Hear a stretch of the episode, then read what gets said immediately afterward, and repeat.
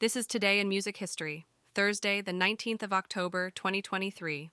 Ladies and gentlemen, turn up the dial as we step back in music history to this day, October 19th, 1983. Rock and roll was pulsing through the airwaves and shaking the very foundations of popular culture. The legendary Australian rock band AC/DC, reigning supreme on the charts with their thunderous album, Flick of the Switch.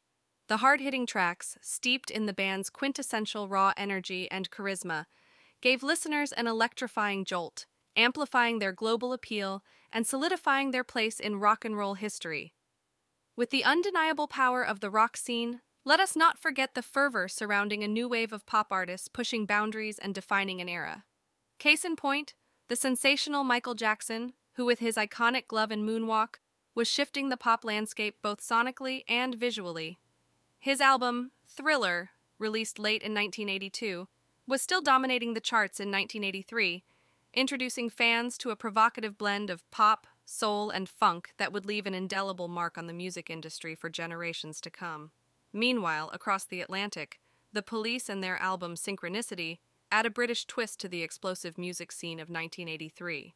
Their distinctive fusion of rock, punk, and reggae, showcased in their hit single Every Breath You Take, was capturing hearts worldwide, signifying their crucial influence in the new wave music movement.